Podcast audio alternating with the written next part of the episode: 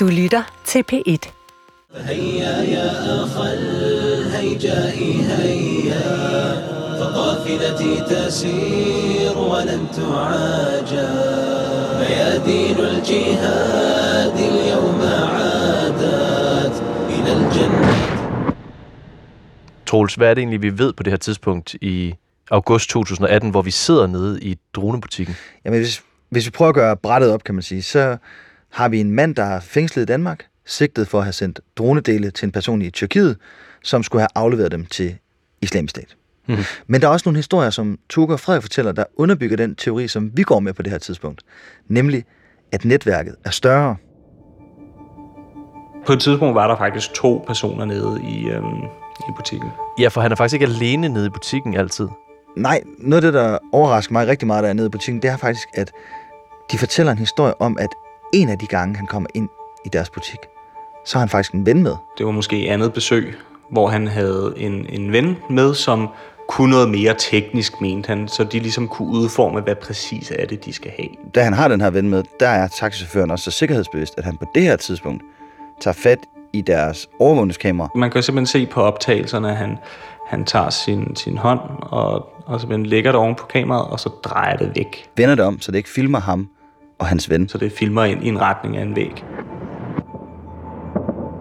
Den anden historie, som vi bider mærke i, da vi er dernede, det er, at taxichaufføren her, han ved ikke ret meget om droner kan toge mærke, når han taler med ham. Øh, nogle gange så, så talt, øh, talt med en, hvis han skulle have et eller andet råd, eller hvis han ikke vidste helt præcis, hvad den der del, han skulle have, hed, hvis han havde glemt, hed A3. Så hver gang han er i tvivl om noget, så tager han sin telefon og ringer til en eller anden person, som vi ikke ved, hvem er. Og Toge og Frederik, de ved faktisk heller ikke, hvem der er i den anden, eller hvad de taler om, fordi de taler ikke dansk, de taler et sprog, som øh, Toge ikke forstår. Han havde en app, hvor de talte i øh, noget arabisk, det er en arabisk. Så hvis man skal summere op på de der to, så kan man sige, lige nu der ved vi, at han har i hvert fald en ven med ind i butikken. Han er også i kontakt med en eller anden, et eller andet sted, som i hvert fald ikke taler dansk. Men vi ved jo reelt set ikke, hvem de er, og det ved vi faktisk heller ikke den dag i dag. Men det understøtter vores idé om, at der kan altså være flere personer involveret i det her. Episode 3. Danmarks farligste terrorist. Alt det, der sker i dronebutikken hos Toger og Frederik, det er medvirkende til, at taxichaufføren bliver anholdt, og at han sidder i orange arbejdsbukser foran os i dommervagten. Taxichaufføren han nægter sig skyldig i det, han er sigtet for, og hans forsvar ønsker ikke at udtale sig i sagen, da den kører for lukkede døre. Han henviser til, at han ikke kan kommentere specifikke detaljer, da det er en verserende sag. Det vi jo også ved, det er, at politiet mener, at det er Basil Hassan, der har siddet nede i islamisk stat og bedt taxichaufføren om at købe de her ting. Men vi ved bare ikke særlig meget om Basil Hassans liv på det her Mm. tidspunkt. Nej, ikke udover at han menes at stå bag et attentat i Danmark, og at han er dansk politis helt store hovedpine. Er det lejeboliger derinde, eller hvad er det? Ja. Små? Uh, han er efterlyst for at have forsøgt at dræbe islamkritikeren Lars Hedegaard, Kan man se øh, din lejlighed herfra? og så er det faktisk lykkedes ham at slippe ud af kløerne på de danske myndigheder. Ja, det kan man godt. Det er nemlig øh, den der.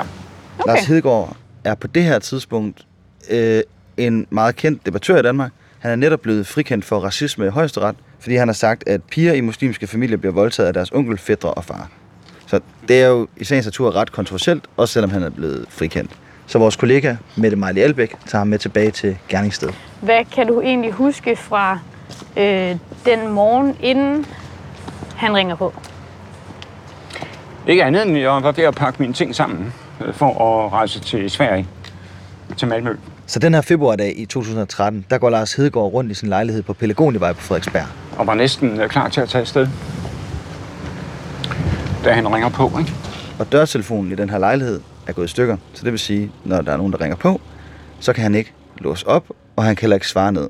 Jeg går ind til det vindue der, som du kan se, ikke det til højre i midten. Så Lars Hedegaard, han må gøre det på en god gammeldags måde. Han åbner vinduet, Fordi derfra kan jeg se, hvem der står hernede. Kigger ned. Så ser jeg, der står et øh, postbud. og der står en mand med rød postjakke. Jeg råber sådan ned til ham, øh, jeg kan ikke åbne. Og han siger, jeg har en pakke til dig. Han har en papkasse, Så siger jeg, okay, jeg går ned og, øh, og åbner og modtager pakken. og posten giver ham den her pakke, Og så står jeg og tænker lidt, hvad fanden er det her, for den vejer jo ingenting. Og, og så trækker han pistolen og skyder. Attentatforsøg i dag mod den islamkritiske formand for Trykkefrihedsselskabet, Lars Hedegaard. En mand affyrede et skud mod Hedegaard lige uden for hans hjem på Frederiksberg. Kuglen gik dog lige hen over hovedet på formanden for Trykkefrihedsselskabet, og han er uskat. Ja, det var det, jeg sagde, at øh, så skød han og ramte ved siden af med det højre øre. Og så stod vi og slåsede lidt her. Og så tabte han pistolen på et tidspunkt, som vi landede inden for døren, som jeg prøvede at få lukket. Så satte han en fod i, og da han jo var stærkere end mig, så kunne jeg ikke rigtig få den lukket.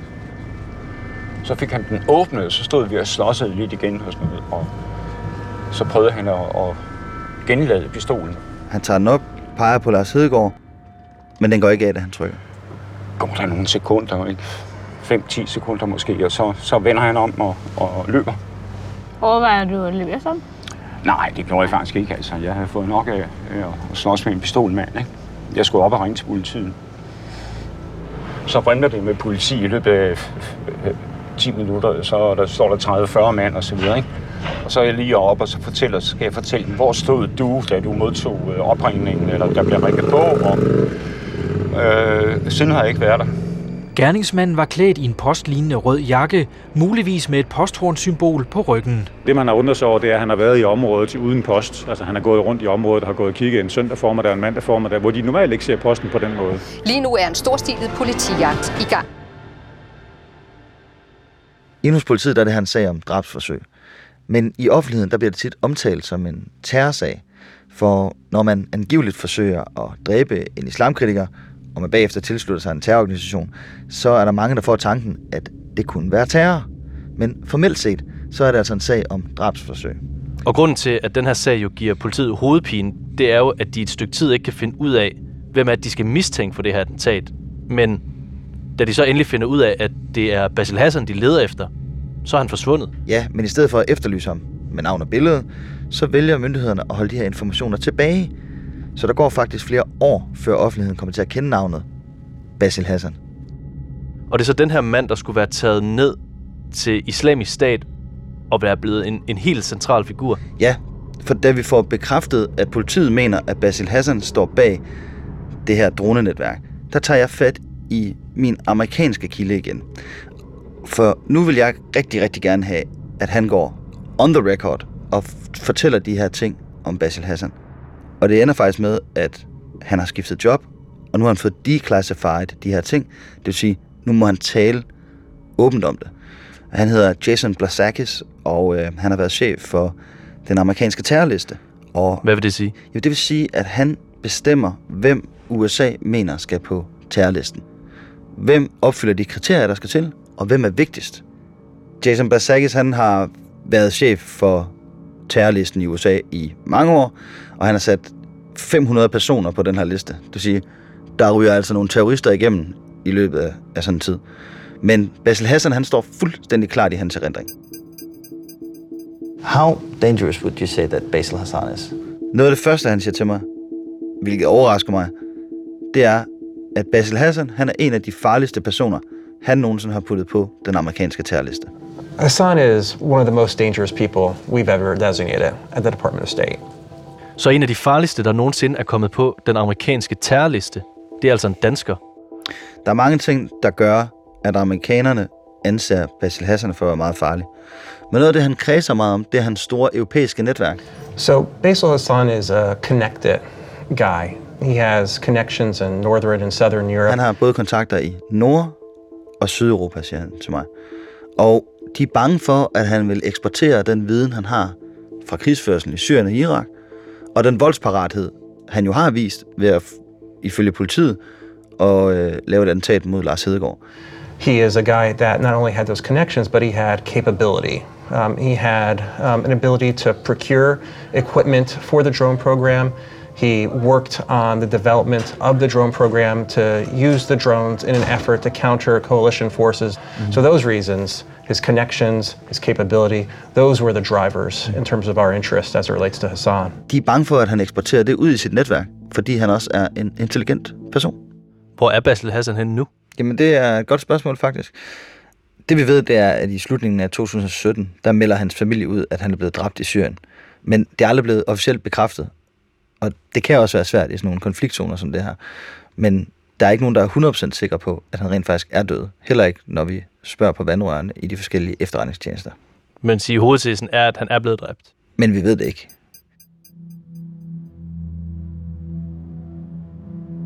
Men hvordan ender en dreng, der er opvokset i Danmark, med at tage ned og blive en ledende figur i islamisk stat? Det er lidt af et mysterie, hvordan Basil Hassan ender med at have de her holdninger. Øhm, så vi sætter os for at prøve at finde ud af så meget, som vi overhovedet kan om Basil Hassans øh, barndom og ungdom. Det må være her, vi skal finde nøglen til det. Så vi begynder at, at, at rode rundt i, prøve at finde nogen, der kender ham før, under og efter, at det her det sker. Så vi begynder jo bare at, at, at finde ud af, hvem han gået i folkeskolen med, for eksempel. Gymnasievenner, barndomsvenner, hvem har, hvilken form for sport har han dyrket. Alle de her ting, som, som, øh, som, som, hvor vi kan finde nogen, der har mødt ham. Og her der lykkedes det faktisk at få fat på hans tidligere klassekammerat Ahmed Mahmoud, som i dag er forfatter og debattør.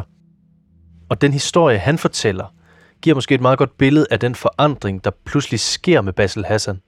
Øh, vi er i Greve, og, og i Greve, der ligger der et område, der hedder Askrød. Og da, da mine forældre flyttede til Askrød, der var det et to-etagers byggeri. Øh, og det er et betonbyggeri, øh, ligesom alle andre øh, ghettoer.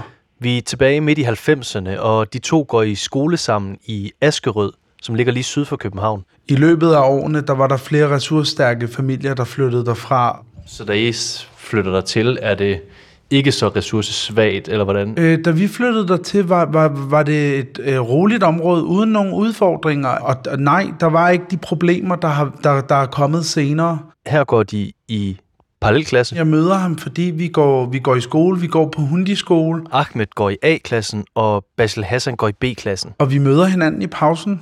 Altså lærer hinanden at kende, fordi vi på det tidspunkt nok be, begge to går i klasser, hvor der er fire sorthårede øh, anden etniske øh, danske børn. Ifølge Ahmed, så finder de sammen, fordi de skiller sig ud fra mængden. Vi, vi er jo anderledes. Vi er børnene med det sorte hår og de brune øjne, de eksotiske fremmede øh, børn, ikke? Altså, Ahmed har palæstinensiske rødder, imens Basils familie oprindeligt stammer fra Libanon. På det tidspunkt øh, var vi begge to ikke særlig høje og runde og behåret og øh, meget sådan bamseagtige og grinende og øh, en smule nørdet. Men vi klikkede bare på en måde, der gjorde, at vi begyndte at hænge ud efter skole hjemme hos, øh, hos Basil. Hjemme hos Basil Hassan, der, der gør de det, som alle andre øh, drenge på 10-12 år gør. De spiller Game Boy. Vi spillede Donkey Kong på Game Boy. De spiller Nintendo. Vi spillede uh, Super Mario på Nintendo. De spiller Sega. Og vi spillede Street Fighter på Segaen. Men det Ahmed oplever her, er, at der er forskel på Basil Hassans familie og hans egen familie. Hvordan er Basils familie i forhold til din familie, for eksempel? Til forskel for den familie, jeg kom, der var der jo... Øh, altså, det var, de, de boede faktisk i en femværelses lejlighed også, øh, ligesom mine forældre. Øh, men, men Basil havde sit eget værelse. Øh, og, og jeg kommer fra en familie, hvor vi er syv børn. Øh, der havde man ikke sit eget værelse. Der delte man værelse øh, med, med en søster eller en bror eller to. Øh, øh, så kommer jeg jo fra det, jeg plejer at kalde en alternativ familie. Det var en familie, der var præget af social kontrol. Øh, rigtig mange udfordringer, fordi mine forældre flygtede fra krig. Det gjorde Basils forældre nok også. Øh, men men jeg, jeg, minder, jeg mindes hans forældre som værende ressourcestærke på en anden måde. Når han er hjemme hos Basil Hassan, så er rammerne meget mere frie. Man får lov til meget mere. Basil og hans øh, søskende havde en frihed, øh, som ikke var hjemme hos, øh, hos, hos min familie. Så Basils familie var meget mere velfungerende, eller hvad? De var meget mere progressive, moderate, velfungerende, ressourcestærke. Øh, alle de ting, man vil, man, vil, man vil sætte på en familie, der er velintegreret og velfungerende i Danmark. Øh, Hvad med troen? Spillede den en stor rolle i, i Basils familie? Jeg har lyst til at sige nej. Altså, det, det, det, det, det, var ikke, det var ikke prædikende på den måde, som jeg oplevede i nogle af de ressourcesvage familier, eller ligesom der var hjemme i min familie. Og nogle gange havde vi jo også nogle af, af, af, pigerne fra klassen med hjemme hos ham, altså øh, veninder. Øhm, når det er sagt, så er det ikke, fordi de ikke var religiøse. De var bare ikke religiøse på en måde, så det var øh, styrende for deres liv og for de værdier, de havde. Ahmeds opfattelse, det er, at Basil Hassans familie er troende, som mange danske kristne er troende. Altså, de går i moské og beder en gang imellem, men det er ikke noget, der er styrende for deres liv. Hver gang vi skulle bede, så var det fordi, vi fik besked på det. Og vi havde mere travlt med at fnise og grine af alle andre, øh, hver gang de smækkede røv, røven i, i, i vejret øh, end at, at vi skulle bede. Og vi har, vi har, ja, altså, da vi, da vi var børn, der forstod vi jo ikke, hvad det var, vi sagde. Vi ramte bare nogle ord op, som vi havde fået besked på, og vi havde lært udenad. Og så er det lige pludselig en dag, at Ahmed får at vide, at Basil Hassan han skal flytte. Jeg husker tydeligt, at det blev meldt ud, øh, at han skulle stoppe med at gå i skole på hundiskolen. Familien har besluttet, at de skal flytte fra Askerød og ind til Nørrebro i København. Og det er der, hvor vores venskab ligesom går i stå, at vi ikke mødes længere, fordi de flytter, familien flytter. Og så tænker Ahmed egentlig ikke rigtigt på Basil Hassan i mange år. Han færdiggør folkeskolen, starter i gymnasiet, og så under ramadanen bliver Ahmeds familie inviteret til København for at spise. Og det gør man jo i ramadan måned. Man bliver inviteret hjem til folk til, til mad, øh, og så kommer vi hjem til den her familie. Og jeg var ikke klar over, at det var Basils familie. Her er Basil Hassans mor og far, men Basil Hassan, han er der ikke selv. Og, og efter vi har spist, så skal vi over og bede aftenbøn i den lokale moské. Øhm, og i det vi kommer ind, så står Basil i døren. Og mit første indtryk af ham, i det jeg ser ham, er, at han har ændret sig. Altså han virker ikke til at være den her smilende dreng, som jeg voksede op med, øh, som var min ven, da vi var små. Hvordan ser han ud der? Han har sådan, han har sådan en lang hvid kjortel på, og så den der kalot, øh, og er begyndt at prøve at gro et skæg. Og grund til, at jeg siger, at han prøver at, at, at gro et skæg, det er fordi Basil har aldrig været sådan behåret på samme måde, som jeg selv er. Altså jeg kan jo, jeg var ved at sige, øh, glat barbere mig om morgenen, host to gange, så har jeg fuld skæg igen. Øh, kender du de der mænd, der i virkeligheden ikke kan, kan få et, et, et skæg til at vokse? Og så får de hårene til at blive lange nok, så de kan nulle det sammen. Så, så det var jo på ingen måde et fuldskæg. Det var et forsøg på et fuldskæg. Og Ahmed, han går hen til Basil Hassan og siger hej. Og i det, han ser mig, der er det der sådan genkendelsens øjeblik, øjeblik hvor han ly, lyser op og smiler. Øh, og, og igen virker det som om, at vi er øh, 12 år og sidder og, og spiller Nintendo og, og hygger os og griner. Øh, og, og jeg spørger ham, hvordan det går, og um, han svarer, men han er en lille smule sådan tøvende i forhold til sin svar, øh, og, og, og prøver at um, undgå og, og, og, og sådan svare dybere. Hvordan kan du huske, hvad det er, han siger? Jamen, jeg, jeg spørger ham, hvordan det går med ham. Jamen, jamen så, så får jeg sådan et, du ved, jamen, det går godt, og det, det går godt, inshallah. Øh, og det er sådan et typisk svar, der, der, som, som jeg har vendet mig til, dækker over noget, man ikke vil tale om. Øhm, og så får vi at vide, at vi skal stille os øh, op, og, øh, fordi bønden den starter, der bliver kaldt til bøn. Og så går der en række år igen, hvor at Ahmed ikke rigtig tænker på Basil Hassan, indtil han lige pludselig på nettet læser en artikel. Ja, du, du finder telefonen frem? Jeg, jeg, jeg finder telefonen frem og kigger på, øh, kigger på min messenger, fordi jeg på det tidspunkt skrev til en, øh, en veninde, som gik i klasse med Basil faktisk. Øh, hvad, hvad skriver du til veninden der? Hej, kan du huske Basil, som, gik i, som, som du gik i klasse med? Og så svarer hun, hej Ahmed, ja, det kan jeg godt. Hvorfor da? Og jeg skriver til hende, jeg har lige læst en artikel skrevet af hans fætter, Basil formodes nu død i Syrien efter at have tilsluttet sig ISIL. Det ramte mig bare lige i mellemgulvet. Det gik først op for mig, hvem han var, mens jeg læste artiklen. Øh, og hun reagerer jo også på samme måde, hvor hun skriver what? Øh, spørgsmålstegn. Er det rigtigt? Øh, hvor er det skræmmende. Tænk, at det har været, det har været ens klassekammerat. Hvad tænker du om det, der er sket? Altså, den her gode ven, du spiller Super Mario med, Jamen, jeg, jeg tænker, det, det, er, det er mærkeligt. Det, det er mærkeligt, fordi han i min verden, og, og, og den opfattelse, jeg har af, af, af sådan nogle typer, øh, der tænker jeg, at de kommer fra problemfyldte hjem, eller hjem med udfordringer, øh, hvor der ikke er støtte, hvor der ikke er omsorg. Øh, Undskyld, jeg, jeg, bliver, jeg, bliver sku, jeg, bliver, jeg bliver sgu rørt af det, øh, og ked af det. Øh, jeg, jeg, jeg smiler også, når jeg tænker tilbage på, på Basil og vores venskab, fordi vi hyggede os. Altså, der var, der var sgu ikke noget sådan ondt i ham. Og derfor gør, er, gør det endnu mere ondt, og, er det, et, og, og det er endnu sværere at, at skulle tro på. Altså, jeg, vil næsten ikke, jeg har næsten ikke lyst til at tro på, at, at det er den Basil, jeg havde som ven, øh, der endte med at tilsy, øh, tilslutte sig ISIL. Øh, men den Basil, jeg mødte i moskeen på Nørrebro, virkede meget mere troende. Øh, på, på en måde, der sådan øh, gjorde mig urolig.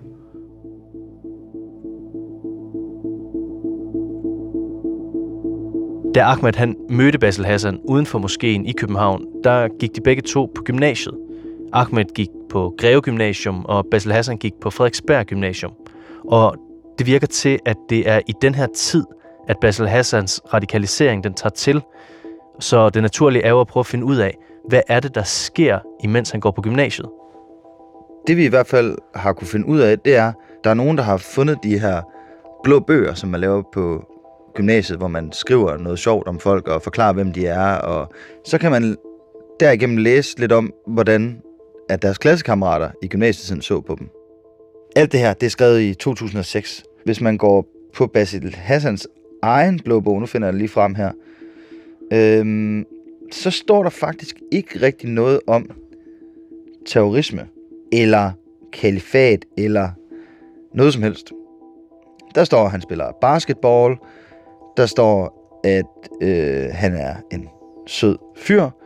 Og så står der, at øh, han for eksempel er typen, der øh, altid hjælper andre med at lave deres computer, hvis de har brug for det.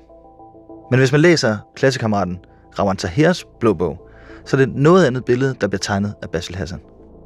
For eksempel så står der om hans fremtid, som er sådan et punkt, man udfylder, bliver leder for den nye islamiske stat, oprettet af ham selv og hans gode ven og undersåt Basil Mus. Altså Basil Hassan. Og på det her tidspunkt, der eksisterer islamisk stat jo slet ikke. Nej, nej, det er jo det, der er så usandsynligt profetisk, at de sidder her i gymnasiet og laver sjov med de her to, som er taget ned og oprette et kalifat. Og den anden, altså Raman Tahir, han ender faktisk også med at tage ned og tilslutte sig islamisk stat, for senere at blive dræbt i et amerikansk luftangreb. On December 7th, we killed Rawand Dishler Tahir, an external operations facilitator, killed near Raqqa, Syria. Men det viser sig jo, at det er Basil Hassan, der ender på amerikanernes terrorliste. Ja, for det er jo Basil Hassan, der ender med at være med til at udvikle det her helt nye terrorvåben til islamisk stat. Og så er det, at, at vi også falder over en anden ting, som, som måske meget godt beskriver, hvad det er, der sker med Basil Hassan i den her tid. Vi falder over en, en gammel artikel fra Jyllandsposten, hvor øh, der er et interview med Basil Hassans øh, tidligere arbejdsgiver, da Basil Hassan har et studiejob. Vi har talt med den her arbejdsgiver, men han har ikke lyst til at stille op til et interview, men det er den her historie, han fortæller. Vi er tilbage i 2001, og på det her tidspunkt, der er Basil Hassan 14 år gammel, og han får et fritidsjob i en lille virksomhed, som lever af at lave online prissammenligning, altså hvor man kan sammenligne priser på produkter. Og her skal Basil Hassan sidde og indtaste data. Og Basil Hassan, han er, han er rigtig, rigtig dygtig til det her. Så ejeren beskriver ham som flittig og arbejdsom og, og lidt af en, en computernørd. Han er rigtig, rigtig glad for at have Basil Hassan ansat. Men så efter et par år, så er det som om, at der sker noget med Basil Hassan. Han begynder at lægge mere og mere vægt på sin tro. Det opdager de blandt andet ved, at når de kommer ud på badeværelset på den her lille arbejdsplads, så er, er gulvet pjasket til med vand. Og det viser sig, at det er fordi Basil Hassan er begyndt at bede flere gange om dagen. Og før han skal bede, så vasker han sig ud på det her badeværelse. Så øh, ejeren siger til ham, vil du ikke øh, være sød og tørre op efter dig selv? Og det siger Basil Hassan selvfølgelig, jo, det skal jeg nok gøre. Og så, øh, så lægger de ikke mere i det. Basil Hassan får lov til at, at bede, når han er på arbejde, fordi ejeren jo respekterer, at, at det er den tro, Basil Hassan har. Så i 2005, hvor Basil Hassan jo går på Frederiksberg Gymnasium, der mangler ejeren en ny medarbejder. Og Basil Hassan han kommer og siger, jeg har en kammerat, som kunne være god til det her. Og ejeren siger selvfølgelig, jamen prøv at tage ham med, ham vil jeg gerne møde. Men da kammeraten så dukker op, bliver ejeren noget overrasket. For den person, der står over for ham, han er ikke iført en almindelig hættetrøje eller en t-shirt. Han er iført en traditionel muslimsk kjortel. Han har lang skæg, og ejeren beskriver ham nærmest som en karikatur på en hellig kriger. Men den her kammerat, han er også øh, rigtig venlig og virker som om, at han er dygtig til at sidde og taste de her data ind. Så ejeren vælger også at, at ansætte ham. Så nu sidder Basil Hassan og hans ven inde i det her lille lokale ved hver sin computer og taster data ind. Det næste, der så sker, det er, at ejeren begynder at høre musik inden for det her lille lokale. Og det er Basil Hassan og vennen, der, der sidder og lytter til de her nasheeds, altså som er muslimske bønnesange. Og ejeren beder dem om at skrue lidt ned, men ellers, ellers er det også okay. Om de hører nasheeds, eller om de hører heavy metal, det er lige meget for ham, så længe de, de udfører deres arbejde godt. Nogle måneder efter, at Basil Hassans ven er blevet ansat, så finder ejeren ud af, at han faktisk ikke har brug for at have de to ansat mere. Han er i gang med at starte en ny virksomhed, og han skal ikke længere bruge de her to til at sidde og taste data ind. Så Basil Hassan og vennen, de stopper. Der går så et par måneder, og så får ejeren pludselig et opkald fra politiet. Og de vil meget gerne vide, hvad Basil Hassan og den her ven har lavet i virksomheden. Ejeren han fortæller, jamen de her to drenge, de har siddet ved to computere og arbejdet og tastet data ind. Og det får så politiet til at komme ned i firmaet og hente de to computere, som Basil Hassan og hans kammerat har arbejdet med. Men de fortæller aldrig ejeren, hvad alt det her det drejer sig om. Der går et par år, og ejeren han har egentlig glemt det her besøg fra politiet. Men så er det, at han pludselig i nyhederne hører et meget, meget bekendt navn. Vi begynder med dagens historiske terrordom i Østerlandsret i København. En 17-årig mand fra Københavnsområdet er idømt syv års fængsel for at have planlagt blodige terrorangreb. Det er første gang nogensinde, at der falder dom efter Danmarks nye love om terrorisme. Men den her dom, den viser jo også, hvor svært det kan være for anklagemyndigheden at få dømt personer, de mener har planer om at begå terror. For af de fire tiltalte i sagen, der er der faktisk kun en af dem, der ender med at blive dømt. Til gengæld, så er den person, der bliver dømt, det er den ven, som Basil Hassan han har fået ansat nede i firmaet. Ja, og øh, dommen den lyder således. Abdul Basit Abulifa straffes med fængsel i syv år. Basil Hassans ven hedder Abdul Basit Abulifa. Blot 17 år gammel, alligevel er Abdul Basit Abulifa den første terrordømte person i Danmark. Selvom han nægter sig skyldig i alle anklager, så ender han med at få syv års fængsel. Og Basil Hassan bliver afhørt i sagen og ender også med at skulle vidne, men han bliver aldrig selv sigtet eller tiltalt for at have noget med den her terrorsag at gøre. Så det vi kan udlede af det her, det er i hvert fald, at Abdul Bashid Abulifa, der jo bliver dømt for terror, han er en del af den omgangskreds, som Basil Hassan han har i årene inden det formodede attentatforsøg mod Lars Hedegaard. En af grundene til, at vi ved meget lidt om, hvad Basil Hassan han lavede i tiden op til attentatet mod Lars Hedegaard, og hvem hans omgangskreds var på samme tidspunkt, det er fordi, det aldrig lykkedes for de danske myndigheder at køre en retssag mod ham. I sådan en retssag så er det nemlig typisk blive kortlagt, hvem der er i hans omgangskreds, måske mest i den islamistiske omgangskreds, hvem han kommunikerer med, og hvor han har befundet sig på nogle forskellige tidspunkter. Så det vi forsøger at gøre i den her tid, det er, at vi prøver selv at finde alle de her brikker, som mangler i det puslespil. Vi finder ud af, at Basil Hassan, han efter at have gået i gymnasiet, tager en diplomuddannelse som ingeniør på DTU. Han er altså ingeniør. Og derudover, så finder vi faktisk også ud af, at han har taget et flycertifikat. Han ved altså både noget om ingeniørkunst og om at flyve, hvilket jo er to rimelig væsentlige ting, hvis man har med droner at gøre. Ja, og så er der en anden oplysning, der også viser sig at være ret interessant. Ja, for det viser sig faktisk, at PT er interesseret i Basil Hassan et godt stykke tid før attentatet mod Lars Hedegaard. Hvorfor det? Der kommer nemlig nogle historier ud, som viser, at PT flere gange havde mødtes med Basil Hassan, fordi de vil gøre ham til informant.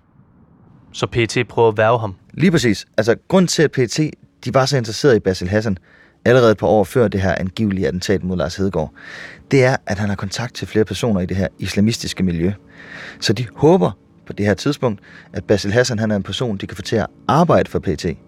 Ikke en, som PT skal ud og løbe efter, kort tid efter. Det lykkedes os jo faktisk at få kontakt til en af Basil Hassans gamle venner, og han fortæller, at Basil Hassan han blev faktisk så træt af, at PT prøvede at værve ham hele tiden, at han på et tidspunkt optager den her samtale, han har med dem, og vennen han mener at vide det, fordi at han har afspillet den for ham. Altså Basil Hassan har spillet filen for vennen? Ja, det siger han i hvert fald. Det har vi svært ved at tjekke selvfølgelig, og han har heller ikke de her optagelser. Men det er sådan, han fortæller det i dag. Og faktisk så bliver han så træt af det, at han også får fat i en advokat. Så det viser jo, at PT er super interesseret i Basil Hassan på det her tidspunkt. Det viser i hvert fald, at PT i årene inden attentatet mod Lars Hedegaard, som de jo nu mistænker Basil Hassan for at have begået, er klar over, at Basil Hassan han færdes i et radikalt miljø, hvor han kunne være interessant at have som kilde. Så de må jo tro, at han har noget værdifuldt information, som de gerne vil have. Vi har spurgt PT til det her værvningsforsøg af Basil Hassan, men de har ikke ønsket at kommentere på det. Men hvis PT prøver at værve ham i årene inden attentatet mod Lars Hedegaard, og ved, at han færdes i de her islamistiske miljøer, hvorfor er det så, at de ikke har bedre styr på ham, hvis han rent faktisk er i gang med at planlægge et angreb mod Lars Hedegaard? Jamen, det kan også lyde lidt underligt, når du siger det på den måde, men det kan både være fordi, at det er flere år før attentatet, at PT forsøger at værve Basil Hassan, og det er derfor ikke har styr på ham, som du siger, i 2013. Men vi får faktisk en anden virkelig interessant oplysning, der måske kan være med til at give en forklaring på det. Vi kommer i kontakt med flere kilder, der uafhængigt af hinanden bekræfter, at Basil Hassan i tiden op til, at han ifølge politiet forsøger at dræbe Hedegaard, faktisk befinder sig i udlandet. Vi hører, at han i den her tid rejser ind og ud af Libanon og Tyrkiet, og blandt andet så opholder han sig i området omkring den tyrkiske by Bursa. Så Basil Hassan han er altså ikke særlig meget her i Danmark, men han kan jo stadigvæk rejse ind og ud, da han har et dansk pas. Så Basil Hassan, han er altså i udlandet i tiden op mod angrebet på Lars Hedegaard, og samme dag, som det her angivelige attentatforsøg, der forlader han Danmark. Hvad sker der med Basil Hassan, da han har forladt landet igen? Ja, det er faktisk øh, rigtig svært at svare på. Fordi vi ved ikke ret meget om, hvad han laver i det efterfølgende år. Men så pludselig, i foråret 2014, så kommer der den her nyhed. Basil Hassan han er blevet anholdt i nærheden af Istanbul Lufthavn. De tyrkiske myndigheder de tilbageholder ham efter ordre fra Danmark, og nu skal der en juridisk proces i gang. Danske myndigheder de vil nu have ham udleveret til retsforfølgelse i Danmark. Og det her er jo en fantastisk nyhed for dansk politi. Men det er da en kæmpe sejr. Altså i Danmark, så kan vi jo ikke have de her potentielle terrorsager, som er uopklaret. Og så er det problemerne opstår. Jamen det der sker, det er, at et tyrkisk retssystem, det er ikke så stringent som et dansk. I hvert fald så trækker det rigtig meget ud det her. Det er svært for de danske myndigheder at få lov at besøge Basil Hassan i fængslet. Men det er som om, at der foregår et eller andet bag ved det hele, som danskerne ikke er herre over. Og så er det lige pludselig, at det hele det kollapser. Basil Hassan bliver løsladt. Tyrkerne løslader simpelthen en person, Danmark vil have udleveret, som danske myndigheder mener har begået et attentat i Danmark. Ja.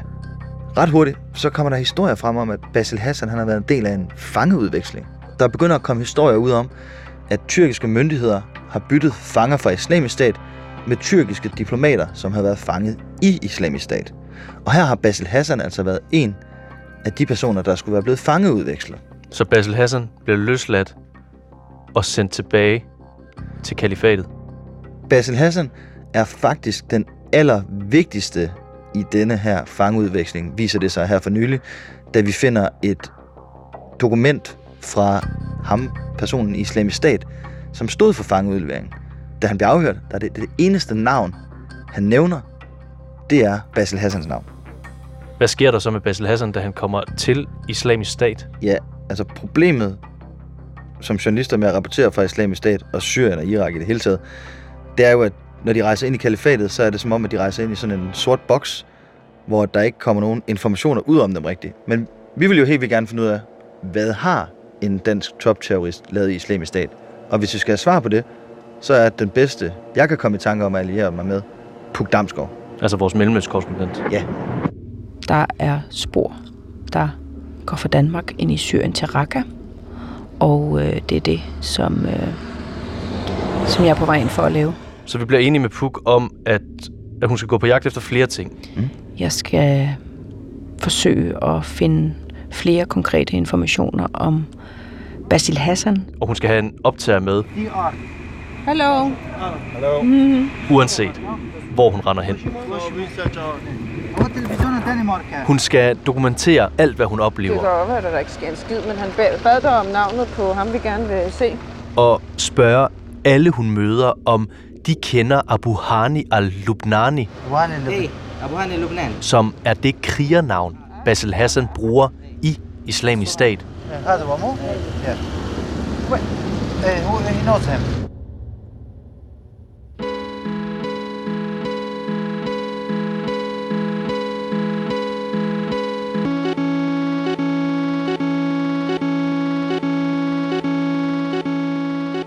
Alle sigtede i sagen nægter sig skyldige. Vi har forelagt alle anklager for de sigtedes forsvarsadvokater, der ikke ønsker at kommentere de her konkrete anklagepunkter. De henviser til, at de ikke kan kommentere på dem, da sagen kører for lukkede døre, og der er nedlagt navneforbud i sagen. Forsvarerne understreger, at de sigtede endnu ikke er tiltalt i sagen, og at sagen den skal afgøres i retten.